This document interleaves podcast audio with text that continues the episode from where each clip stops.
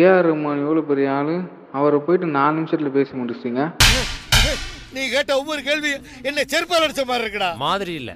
உண்மையிலே செருப்பால தான் அடிச்சான். வணக்கம் மக்களே நான் உங்கள் ஸ்ரீராம். கூடவே நம்ம வம்சியும் இருக்கார்.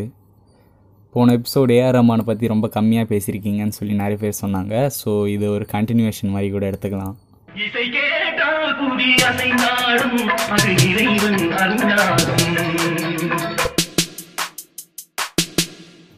Vamsi bro AR Rahman sir என்னென்ன ஜானர்லலாம் சும்மா பூந்து விளாசுவார்னு நினைக்கிறீங்க?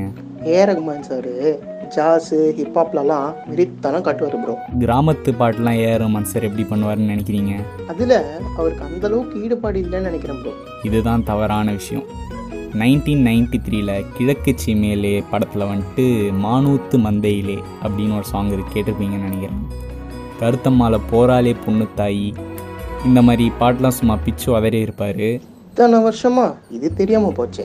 சரி விடுங்க.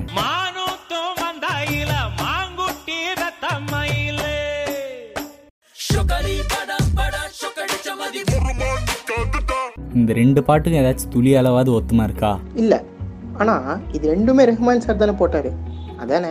அதே தான் அதை எல்லா ஜானர்லேயும் இவர் கால் தளம் பதிச்சிட்டாரு. அதே தான் நைன்டிஸில் பார்த்தீங்கன்னா பெரும்பாலும் ஃபிலிம்ஃபேர் அவார்ட்ஸ்னு வந்துட்டாலே பெஸ்ட் மியூசிக் டைரக்டர் தமிழ்னு கூப்பிட்டாலே போதும்.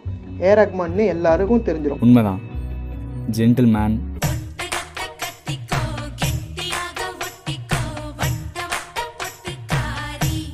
காதலன்.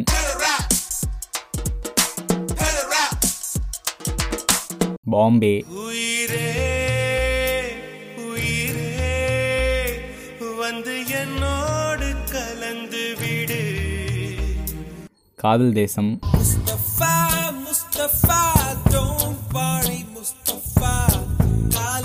தோழன் முஸ்தபா. மாதிரி படத்துக்கெல்லாம் ஃபிலிம்ஃபேர் அவார்டு வாங்கியிருக்காரு. அது என்னடா பிஸ்கோத் ஃபிலிம்ஃபேர் தலைவர் ஆஸ்கரே வாங்கியிருக்காருன்னு பாதி பேர் சொல்லுவாங்க. ஆனால் எந்த படத்துக்கு வாங்கினாருன்னு அந்த பாதி பேருக்கு தெரியாது. கரெக்ட் ஆஜா ஆஜா ஜிந்து ஷாமி ஆனே கே தலே ஆஜா ஜரி வாரே நீலே ஆசமானே கே தலே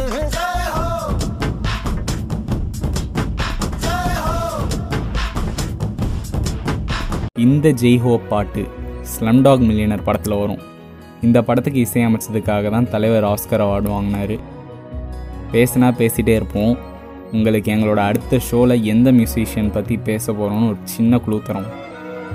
இவர் மியூசிஷியனாக இருந்து சினிமாவில் ஹீரோ ஆகிட்டார்னா பார்த்துக்கோங்களேன். அவர் யாருன்னு உங்கள் பதிலை சொல்லணும்னா இன்ஸ்டாகிராம் பேஜில் எங்கள் ஸ்டோரிக்கு ஆன்சர் பண்ணுங்கள் ஓகே அடுத்த எபிசோடில் பார்ப்போம். Until then it's bye bye from குட்டாலகிட்டி பசங்க.